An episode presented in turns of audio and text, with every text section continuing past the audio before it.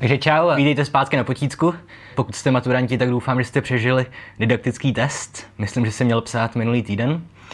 Tak a dneska si uděláme video o Dostojevském a především o zločinu a trestu. Eh, zdravíme Petra, našeho patrona, který nás požádal, jestli bychom se nemohli podívat podrobněji právě na Fyodora Michajloviče Dostojevského a konkrétně trošku i na zločin a trest, takže to uděláme. Zároveň se omlouvám, moji sousedí pořád něco rekonstruují a já doufám, že to nebude slyšet ten hluk, protože mám mikrofon, ale kdyby náhodou, tak, tak sorry jako. Taky zároveň, co se týče Dostojevského, tak tady nepředpokládám, že by si tohle video pouštělo moc třeba maturantů, kteří to ani nečetli nebo tak, protože samozřejmě Dostojevského by si dal k maturitě jenom sebevrah. Jo, tak všechny jeho knížky začínají na straně tisíc, jak se říká. Takže budu počítat dneska s tím, že jako víte, kdo je Dostojevský a co napsal a bude to trošku pokročilejší. Ale samozřejmě pokusím se to udržet na nějaké snesitelné úrovni. Takže Fyodor Michalovič, Dosto, Michalovič Dostojevský se narodil v roce 1821 a zemřel v roce 1881, takže tahle data se relativně dobře pamatují. A Samozřejmě je to jeden z nejslavnějších spisovatelů všech dob. V současné době to je asi nejpopulárnější starší spisovatel. K tomu se ještě vrátíme na konci videa. Ale každopádně jeho dílo je pořád probírané a strašně komplikované, jo, takže já samozřejmě v tomhle videu budu jenom škrábat po povrchu. A stejně to video bude určitě hrozně dlouhé. Tak, obecně se to jeho dílo řadí k takzvanému kritickému realismu, to je nějaké odvětví realismu, které je zároveň kritické k sociální situaci. Tohle je do jisté míry pravda. Jo, třeba Charles Dickens se tam taky můžeme zařadit, ale Dickens to už je takový ten čistý kritický realismus. Jo, Dostojevský je stokrát komplikovanější. Protože když se podíváte na celé jeho dílo, jo, tak vidíte, že to není tak jednoduché. V současné literární vědě se používá dost často takzvaná synopticko-pulzační metoda, což je metoda, která vlastně říká, že žádný autor nepatří čistě k jednomu stylu. A pokud ano, tak je to mizerný autor. Jo, protože to jako dílo, pokud nevybočí nějak z žánru nebo ze stylu nebo z doby, tak zanikne to dílo. Už se o něm nebudeme někdy učit, protože nebude dost kvalitní. Jo. Takže ano, u Dostojevského jsou přítomné prvky realismu, ale jsou tam taky přítomné ještě prvky romantismu samozřejmě. Jo, když se podíváte na Raskolnikova, na protagonistu zločinu a trestu, to je de facto romantický hrdina, titán. Jo. I když je to trošku parodie už titanismu, ale určitě to tam najdeme. A zároveň předznamenává naturalismus, jo, zločin a trest.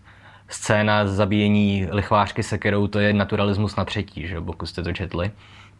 Jo. A zároveň taky se často uvádí, že Eh, Dostojevský je něco jako zakladatel psychologického románu. No, to na tom taky něco je.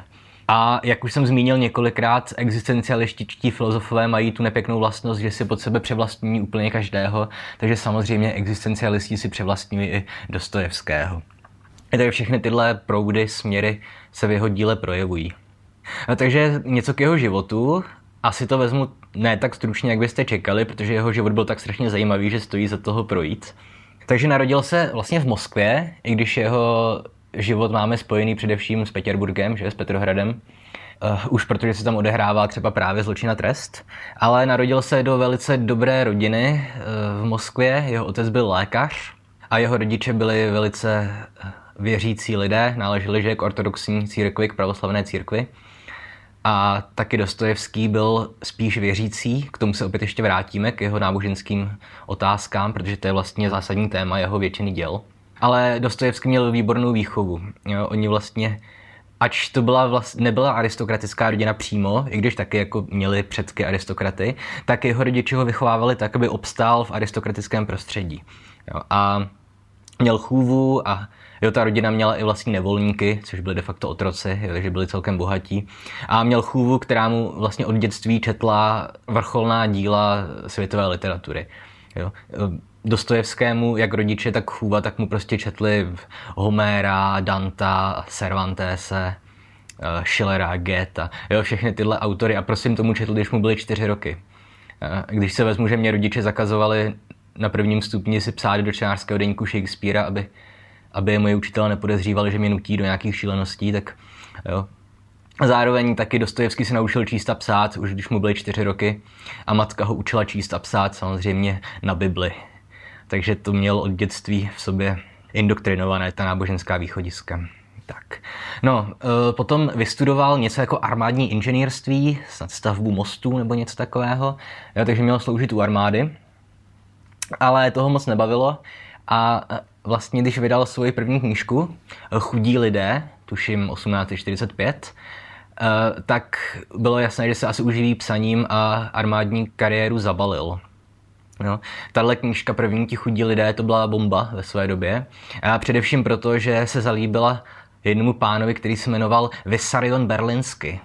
A Vysarion Berlinsky to byl takový ruský FX Šalda své doby. To byl takový ten kritik, jehož slovo prostě platilo.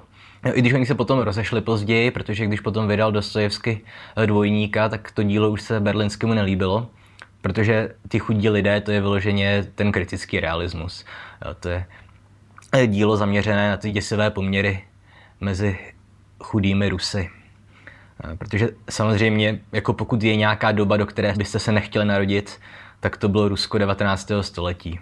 Jo, 90% populace byly de facto otroci. A byl to samozřejmě tvrdý feudalismus.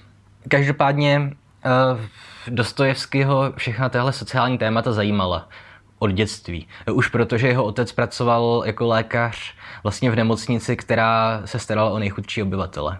No, takže on to, tohle všechno viděl. A v jeho díle se to pak promítá strašně Dostojevského. Jo. Tuším, obvykle zmiňoval historiku, kdy prostě tam přinesli do té nemocnice nějakou devítiletou holčičku, kterou znásilnil nějaký opilec a tohle byly zkrátka v Rusku tehdejším scény, které se děly denodenně. No. A takže teda tady to sociální cítění přivedlo uh, Dostojevského do skupiny mladých intelektuálů, kteří se říkali Petraševci, podle svého vlastního vůdce. A to byla víceméně taková neškodná levicová skupina mladých kluků, jo, kteří de facto četli zakázané autory, jo, četli knížky, které byly zakázané a diskutovali různé sociální problémy, ale nedělali jako žádnou vyloženě protistátní činnost. Eh, nicméně Petraševci byli zatčení a tohle je strašně slavná epizoda z Dostojevského života, takže nevím, jestli to mám být zmiňovat, ale asi jo. Protože samozřejmě to se stalo v roce 1849, tedy rok potom, kdy celou Evropou vlastně otřásly revoluce. Takže Mikuláš I, eh, ruský car tehdejší, tak se bál všech těchto skupin, protože se bál, že mu v Rusku taky někdo se pokusí spustit revoluci a jeho potomci by mohli potvrdit, že to potom pro cary nedopadlo dobře, když někdo v Rusku revoluci spustil. Jo, ale takže tíhle Petraševci očividně byli důležití, nebo bál se jich hodně. Car sám jako vlastně vedl to vyšetřování a, a skončilo to tak, že byli vlastně 22 nebo 23 z nich byli odsouzeni k trestu smrti, včetně Dostojevského. No a potom vlastně už měli být zastřeleni a už stáli u kůlu s pytlemi na hlavě, ale v tu chvíli přijel posel a přivezl zprávu, že trest smrti se ruší. Nevím, jak to bylo konkrétně, jestli si to rozmyslel Mikuláš, anebo spíš, jestli jenom chtěli postrašit trošku. Každopádně Dostojevsky unikl smrti o vlásek. Mimochodem, pokud jste četli Idiota, tak tam je strašně slavná pasáž, kde se ty dvě postavy baví o tom, že vlastně poprava je horší než vražda, protože když vás někdo podřízne v noci v parku, tak ještě než umřete, tak vy furt ještě doufáte, že někdo přijde a že vás někdo zachrání. Zatímco když čekáte na popravu, tak víte, že už se prostě nedá nic dělat. No? Takže tohle, když Dostojevsky psal v Idiotovi, tak měl velice z první ruky tyhle, tyhle zážitky. No, každopádně trest jim zmírnili a Dostojevsky byl poslaný do pracovního tábora trestného na Sibiř, kde vlastně čtyři roky byl v naprosto příšerných podmínkách On byl označený jako extrémně nebezpečný vězeň, takže celé ty čtyři roky vlastně měl spoutané ruce i nohy v okovech. A určitě to nepomohlo ani tomu, že měl dost chatrné zdraví. On byl to epileptik a trpěl spoustu dalších fyzických neduhů. No a zároveň taky jedinou knížku, kterou tam sebou měl, byl Nový zákon, takže vlastně čtyři roky nemohl číst nic jiného než Evangelia a další části Nového zákona. No. no a potom po těch čtyřech letech ještě dalších šest let, tuším, musel vlastně sloužit v armádě povinně. Takže na deset let se de facto odmlčel. Takže zpátky do literárního života se vrátil vlastně až na začátku 60. let. A z téhle doby, vlastně mezi lety 1860 až 1880, pocházejí všechna ta jeho nejslavnější díla. Zločina trest, bratři Karamazovi, idiot, zápisky z mrtvého domu, všechno tohle. No a tak ještě teda bych pokračoval ale v tom životním jeho příběhu, tak on v roce 1857 se poprvé oženil, vzal si ženu Marii, ale nebylo to kdo ví jak šťastné manželství, oni, to byla taková ta situace, kdy nemohli být bez sebe ani spolu, a, ale dost často Dostojevsky zkrátka cestoval po západní Evropě a utrácel, zatímco žena byla doma, takže spolu ani nežili. Až teda v roce 1864 ona, ona zemřela. A ve stejném roce navíc zemřel bratr Dostojevského, takže on se musel potom Dostojevsky starat o jeho děti. Každopádně v roce 1866, dva roky po smrti manželky, došlo k další strašně zábavné historce, kterou vám nejspíš učitelé na střední říkali, protože tomu se nedá odolat, ale Dostojevsky nebyl jako rozhodně bezchybný člověk. On, já hádám, že to byl dobrý člověk a všechno, ale měl hodně charakterových vad. Uh, byl to v první řadě xenofob a nesnášel židy, antisemita. O Turcích pravil, tuším, že bychom je měli vyhladit kompletně, že to je hrozný národ. No a zároveň to byl gambler, takže celý život byl v dluzích. Jo, celý život byl na pokraji krachu. No a v září roku 66 se vrátil do Petrohradu ze svých cest a byl úplně švorc. No a potkal ho editor jeho nakladatelství a řekl mu, že mu dluží román, že hráč, a že ho má odevzdat do konce října, takže na to měl měsíc. A tam ta podmínka zněla tak, že pokud odevzdá ten román, tak za něj ten nakladatel zaplatí všechny dluhy, ale pokud to nestihne, tak ztratí Dostojevsky nárok na autorská práva na všechno, co kdy napsal, co kdy ještě napíše. A takže pokud by to nestihnul, tak by to byl jeho konec, protože by se neměl jak živit. No a kamarád mu poradil, aby se najal sekretářku, písařku, že to bude rychleji. Že on v té chvíli ještě neměl napsaný ani řádek, takže měl měsíc na to, aby napsal celý román. No tak to udělal, najal si sekretářku, ta se jmenovala Anna Snitsky, tuším, a s její pomocí to teda zvládnul. No a to je vtipná historka, protože on se do ní zamiloval, ale Anna Snitsky byla o víc než 20 let mladší. A on za ní jednou přišel a říkali, ano, prosím tě, já teďka píšu román a tam by se mělo jako stát, že takový starší pán požádá o ruku svoji o 20 let mladší přítelkyni. Připadá ti, jako je to dost realistický, prošlo by něco takového u čtenářů? A ona odpověděla jenom, jako, že, přijímá jeho nabídku, že pochopila, co se jedná, takže takže se nakonec vzali. Ale opět se nedá asi říct, že by to bylo úplně šťastné manželství, protože eh, začalo to tím, že opět eh, Dostojevský byl Schwarz, takže vlastně přiměl Anu, aby prodala veškeré své cenosti a tohle není úplně hezké. A zároveň měli spolu dceru Soniu, ta umřela jako dítě, pak měli syna Aljušu, ten taky se nedožil ani tří let, tuším. No.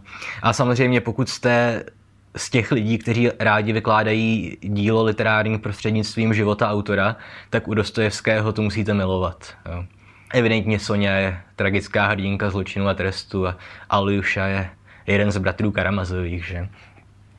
A zároveň byste mohli najít i metafory, ne metafory, i podobenství třeba mezi tím, že, že Dostojevský kvůli svému hříchu donutil manželku, aby prodala své cenosti a Stejně tak Marmeladov ve zločinu a trestu nutí svoji dceru, aby prodávala své tělo, jen aby on měl na alkohol. Jo, takže tohle všechno byste tam mohli najít, kdybyste chtěli, ale jo, tohle je tomuhle se říká pozitivismus, tenhle výklad literárních děl a bylo to naposledy v módě v 19. století, takže v těchto videích se budeme pokoušet to neuplatňovat. A takže Dostojevsky potom teda zemřel v roce 1881 právě když pracoval na svém vrcholovém díle, to měla být série románů, on stihnul napsat jenom Bratry Karamazovi, což měl být takový krátký tisícestránkový úvod do celé série textů, ale tohle už nikdy nestihl dokončit. A zároveň je to škoda samozřejmě, ale nijak to neubírá bratrům Karamazovým. To dílo je obsahově i tematicky naprosto uzavřené. Takže to není tak, že by to bylo jenom torzo. A když zemřel Dostojevský, tak na jeho pohřbu prý bylo něco kolem 100 tisíc lidí. No, jak jsem říkal, v tomhle díle počítám s tím, že jste to četli, jo? protože vykládat zločin a trest vážně nemá smysl, takže to zkusím v jedné minutě schrnout. Takže protagonista je, se jmenuje Raskolnikov, je to chudý student práv, musel přerušit to studium, protože nemá peníze a jeho rodina taky žije v bídě. A on je to chytrý kluk, chytrý chlapec a hodně si zahrává s takovými úvahami jo, o Napoleonovi a o všech těch velkých lidech a o lidech, kteří byli dost silní na to, aby mohli vlastně v rámci nějakého vyššího dobra ovlivňovat životy jiných lidí, menších lidí. Jo. Tady očividně se nabízí ničeho termín Übermensch, že nadčlověk. A samozřejmě pokud máte Übermensch, tak musíte mít i Untermensch, takže nějaký podčlověk. No. A Raskolnikov se nad tímhle zamýšlí a on si myslí, že on je spíš ten Napoleon, že on je nadčlověk.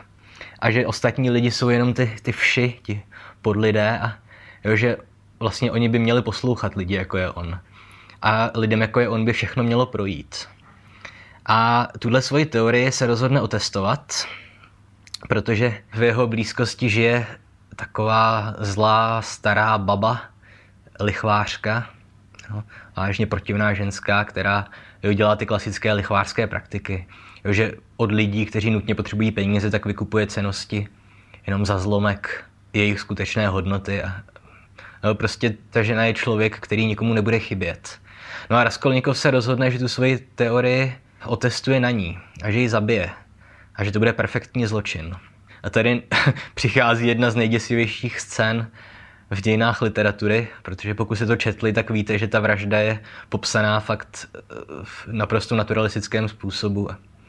Jeden z kritiků Dostojevského pak napsal, že si myslí, že Dostojevský musel někoho zabít, protože takhle realisticky popsat vraždu snad ani nejde. No, takže on přijde k ní do bytu a ona mu otevře dveře a on ji prostě vrazí sekeru do hlavy. Jenže co čert nechtěl, doma je její příbuzná, nějaká sestra nevlastní, to tuším je, která se jmenuje Lizaveta. No a on ji nemůže nechat naživu, protože ona by byl svědek a Raskolníkovův dokonalý zločin by byl v háji hnedka od začátku, takže s tou sekirou zabije i tu Lizavetu. Ha, lichvářka. Vemte si, kdyby v Moliérovi Lakomcovi to vyřešil Anselm, takže by vzal sekeru a Harpagona by pořádně strestal. To by pak aspoň byla nějaká zábava. No ale nic. A v tuhle chvíli Raskolnikov je pořád ještě v tom bytě, kde jsou mrtvoly dvě čerstvé a najednou na ty dveře začne někdo klepat. A ti lidi, kteří tam jsou, tak vědí, že někdo je vevnitř, protože ty dveře jsou vlastně zaháknuté na, na háček. No a s chodou haluzí se z toho Raskolníkovi povede dostat. Má strašné štěstí, on udělal všechno jiné dokonalý zločin. On zbabral, co mohl. Ale přesto mu to projde. A v tuhle chvíli začíná ta slavná diskutovaná pasáž, kdy Raskolnikova začíná dohánět svědomí. On má spoustu takových živých snů a vnitřních monologů, ve kterých vlastně zjišťuje, že to, co udělal, že to nejde ospravedlnit. Ale zároveň tady pozor, jako hodně lidí to vykládá tak, že ho dohnalo svědomí z toho, že zavraždil člověka. Ale jako na to pozor, že Raskolnikov, on si to obhajuje, on je, jak se to řekne, in denial, jako on lže sám sobě. Protože to, že zabil tu lichvářku, tomu vůbec nevadí. A to, že zabil tu její sestru, která je vlastně hodná žena, dobře vypadající, jo, a která jako v žádném případě si nemůžeme namluvit, že ona by si zasloužila smrt jako ta lichvářka. A všimněte si, že on, Raskolnikov, ji skoro nikdy nezmíní. On ji vytlačuje, protože jako to nesedí do toho jeho plánu na to, že udělal nějaké vyšší dobro. Takže tohle není důvod, proč on se vlastně z toho může zbláznit. Důvod je ten, že se mu nepotvrdila ta jeho teorie o nadčlověku, o Napoleonovi. No. no a zároveň potká tedy Sofii, Soniu, dceru opilce Marmeladova a on se do ní zamiluje. Je taková čistá duše a musí se živit jako prostitutka. A Sonja nakonec vlastně díky ní a Raskolnikov teda nakonec se jde udat na policii a pošlou ho na nějakých 8 let na Sibiř za trest. No a tady potom přichází další problematická část, totiž epilog, kdy vidíme Raskolnikova na Sibiři a nakonec Raskolnikov konečně začne litovat. A tady 95% literárních vědců říká, že to Dostojevsky podělal. Že ta závěrečná část, že tam prostě nesedí. Že neměla být čas, kdy Raskolnikov se obrátí konečně a uvědomí si, že to, co udělal, je zlé.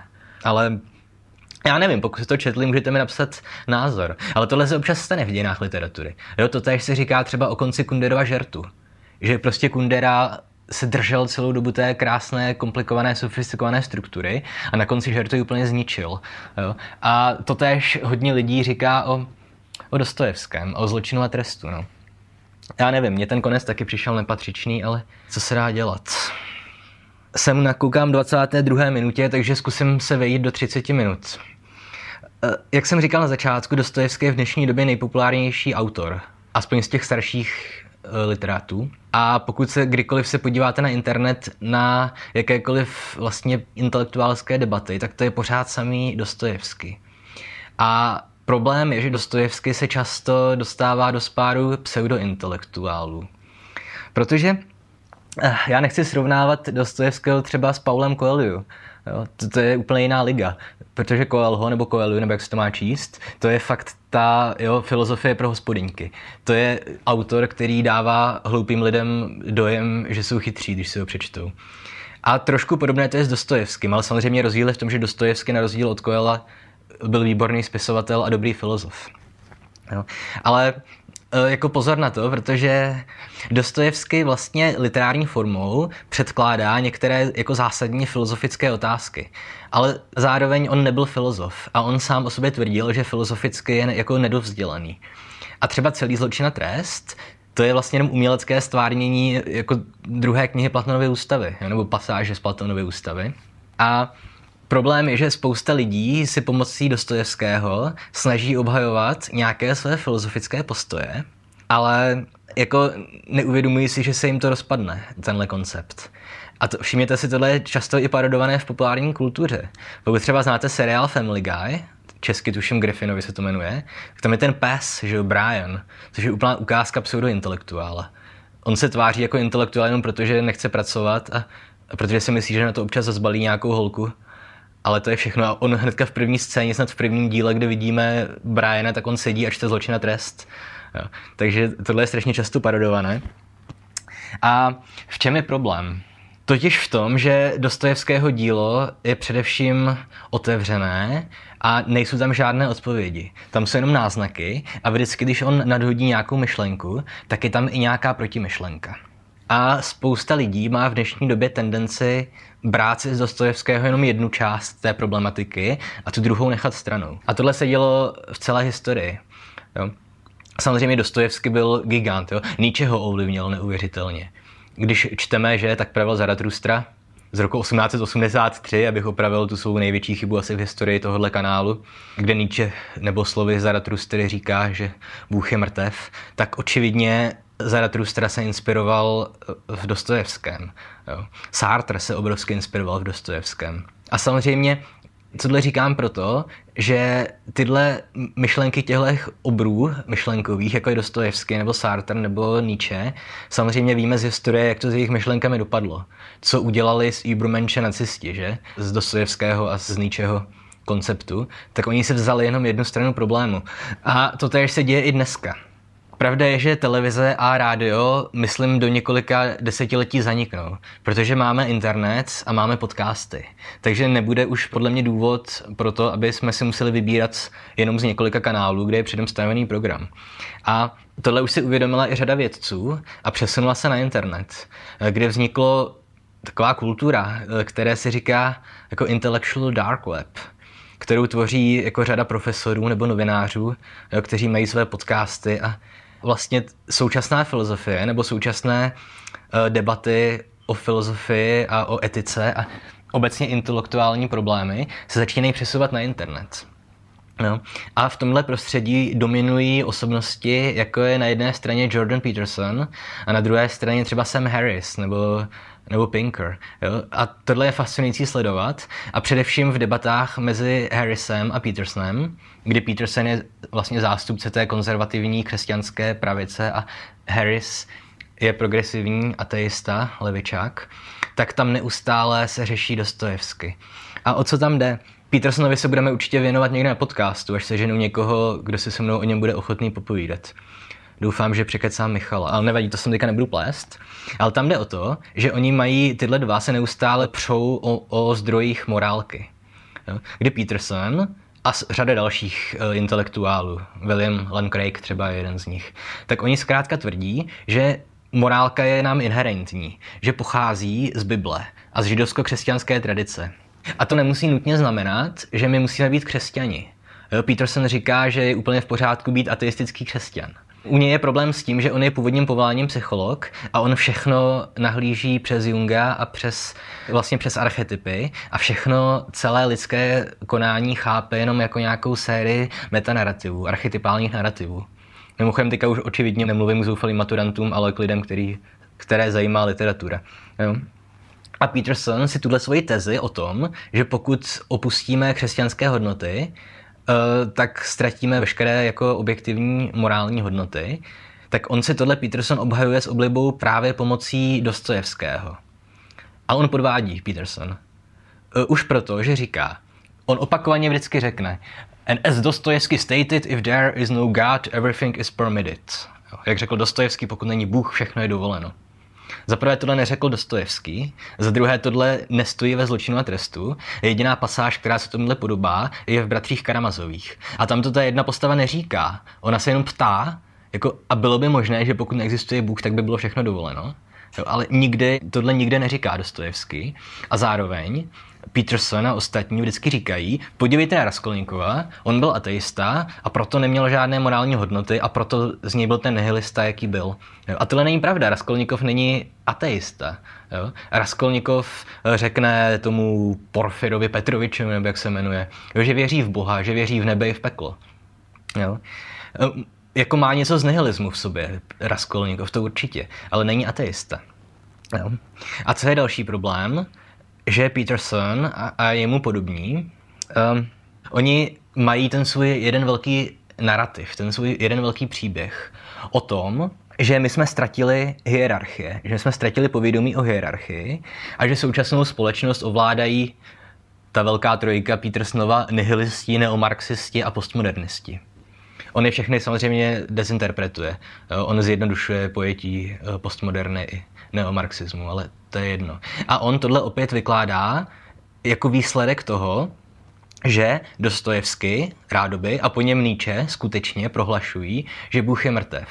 Jo? A že proto my jsme ztratili hodnoty a žijeme už jenom ve světě, kdy se v nějakém vlastně tribálním konceptu snažíme nacházet lidi, kteří mají stejné názory jako my a veškerá naše řeč už ztratila platnost. Přestáváme věřit v platnost metanarrativu, jo, v archetypálních příběhů a jenom se snažíme získat moc na stranu svého kmene. Ať už jsme feministky, nacionalisti nebo cokoliv jiného. Jo. Ale opět tohle je jako desinterpretace Dostojevského, už proto, že vlastně v Bratřích Karamazových tam je ta veleslavná pasáž o velkém inkvizitorovi, jo? kde vlastně velký inkvizitor si předvolá Krista a tam odkazuje na scénu z Matoušova Evangelia, to pokoušení na poušti, jo, kde Krista třikrát pokouší Satan, jo, řekne mu zaprvé, ať mu dokáže, že je syn boží, potom ať mu ukáže nějaký zázrak a když obé odmítne Kristus, tak mu řekne Satan, začni mě uctívat a já ti dám všechno, co chceš. A velký inkvizitor říká, že Kristus to zkazil, že měl Satana poslechnout, protože tím by zbavil lidi možnosti volby a tím by zamezil veškerému zlu.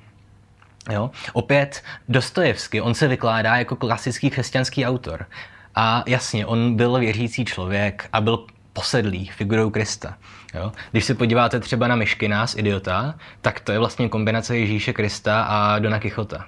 Jo? Ale zároveň eh, Dostojevský celý život se trápil s problémem takzvané teodici, Jo, teodice je starý koncept eh, filozofický, teologický, který řeší otázku, jak je možné, že pokud Bůh je dobrý a všemohoucí, jak je možné, že existuje utrpení. Tohle se opět vrací v Bratřech Karamazových, tato otázka. Jo, to Ivan se s tímhle trápí. On ten Ivan vlastně tam zmiňuje ten případ, který se údajně stal snad i skutečně v Rusku, kdy rodiče svoji malou dcerku zamkli v noci na venku v nějaké snad kůlně a nechali tam umrznout, jenom protože zlobila a a Ivan říká, a tohle ten všemocný a dobrotivý Bůh dopustí. Jo?